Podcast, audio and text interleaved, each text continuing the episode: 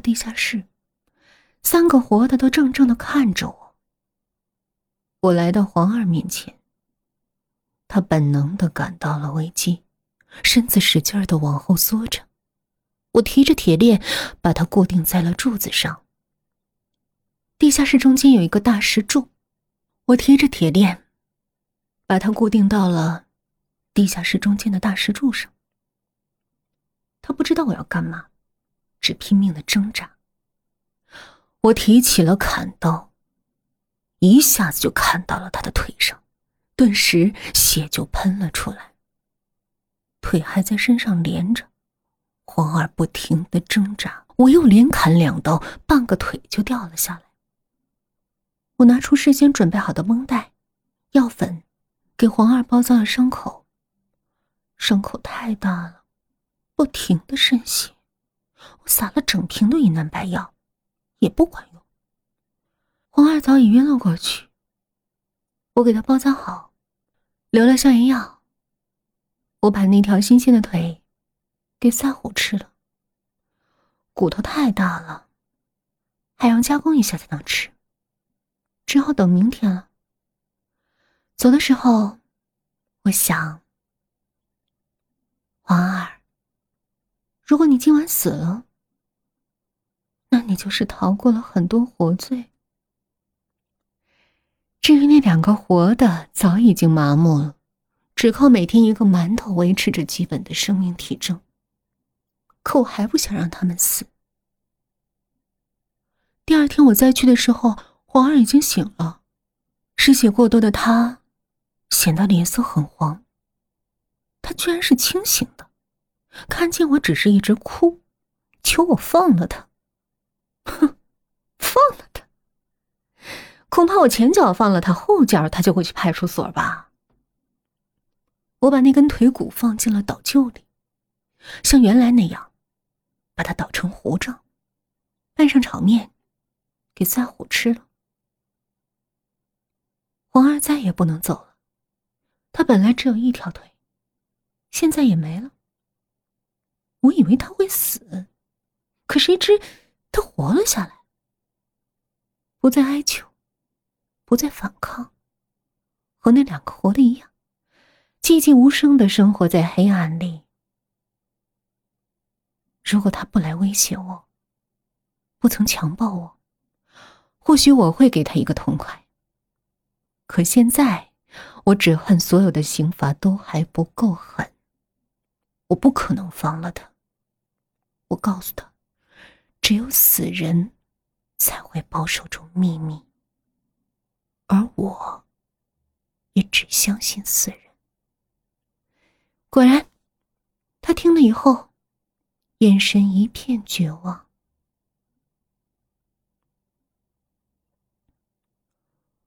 黄儿还是死了。那是他被关起来的两个月后。我用同样的方法取了他的一只胳膊，在虎吃了一顿。第二天我去收拾骨头的时候，发现黄二用自己的皮带吊在了柱子上。柱子的中部。有一个铁钩，他就吊在那个挂钩上。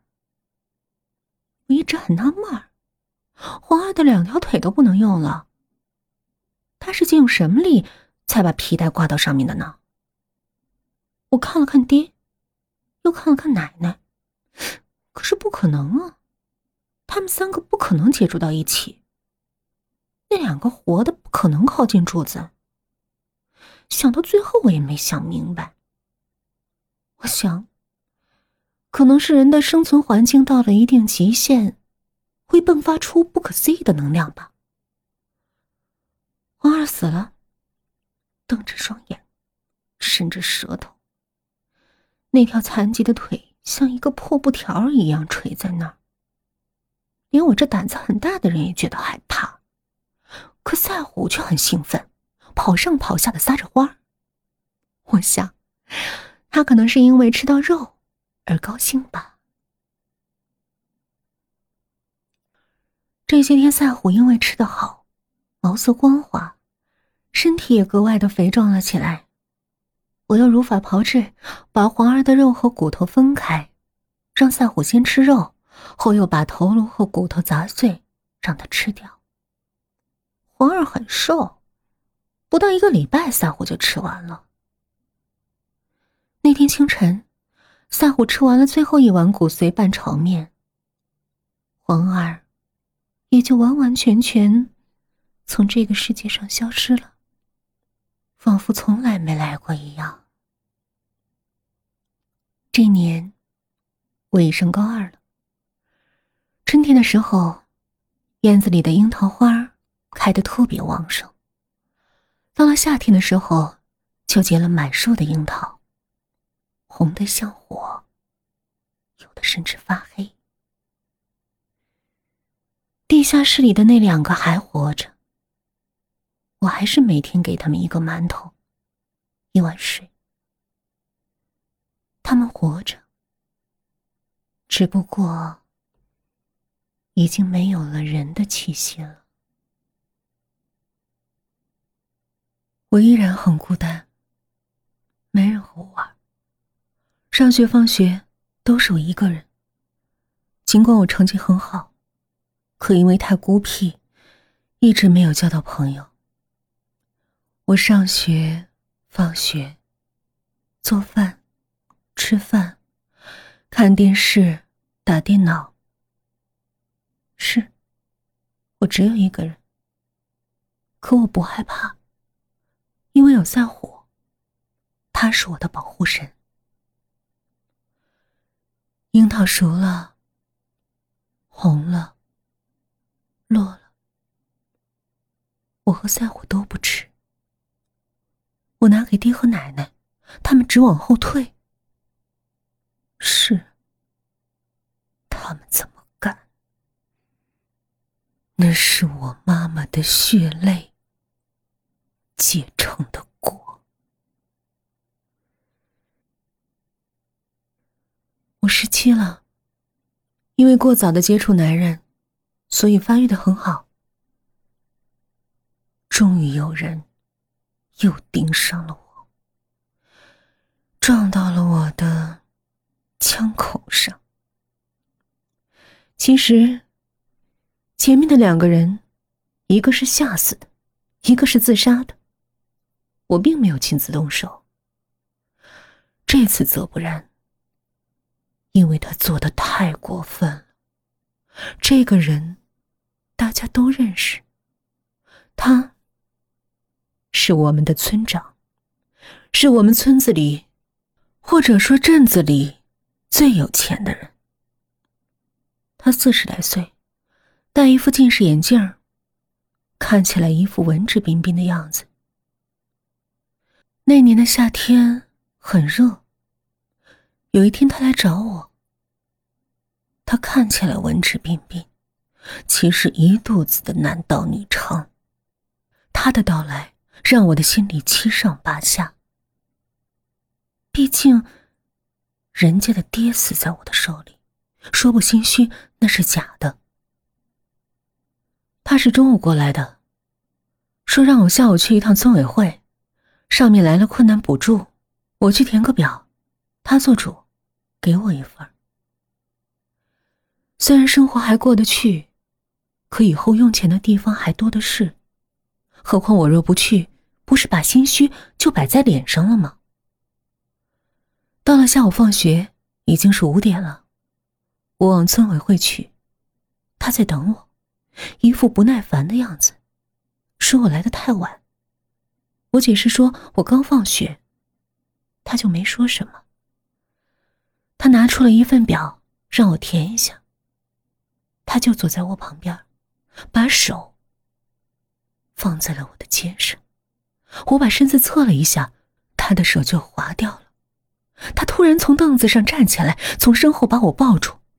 我拼命的想挣脱，他也用上了全身的力气。就在村委，就在办公室里，我又一次成为了别人的玩具。事后。他给了我二百块钱，还说会给我一份补助，以后考大学，也必须有村子出具的证明。他可以给我出，不会为难我。但是，我必须随叫随到，好好伺候他。他若满意，我的日子就会好过。随后的日子，我又一次失去了自我。他不只是自己发泄，有时线上来人了，也必然会找我去陪。我敢怒不敢言。终于，在那一天，我起了杀机。那天，线上来人了，三个人。他又叫我去陪，我不去，他就说要让我身败名裂，考不上大学等等。于是我就去了。那是三个四五十岁的男人，他们一看到我，就像苍蝇看见了有缝的蛋，嗡嗡的过来。在村委吃过饭，他们说要唱歌。我不想去，村长就狠狠的盯着我。我只好同意。来到镇子上的 KTV，要了个包间，就开始唱歌。其实哪个是唱歌？他们让我喝酒，不一会儿我就醉了，他们就开始动手动脚。我其实只是头晕，神志还是清醒的。只听他们说：“赵科长，哎，你先来。”我知道他们是什么意，却使不上力气，任凭他们脱光了我的衣服，我无力反抗，只有流泪，流泪。只记得最后村长也没放过。发泄了一番后，才把我送回了家。当然，他不敢进去，只是送到了院子门口。我开门进去，三虎就扑了过来，伏在我的脚下撒欢。我坐在地上，抱着他哭。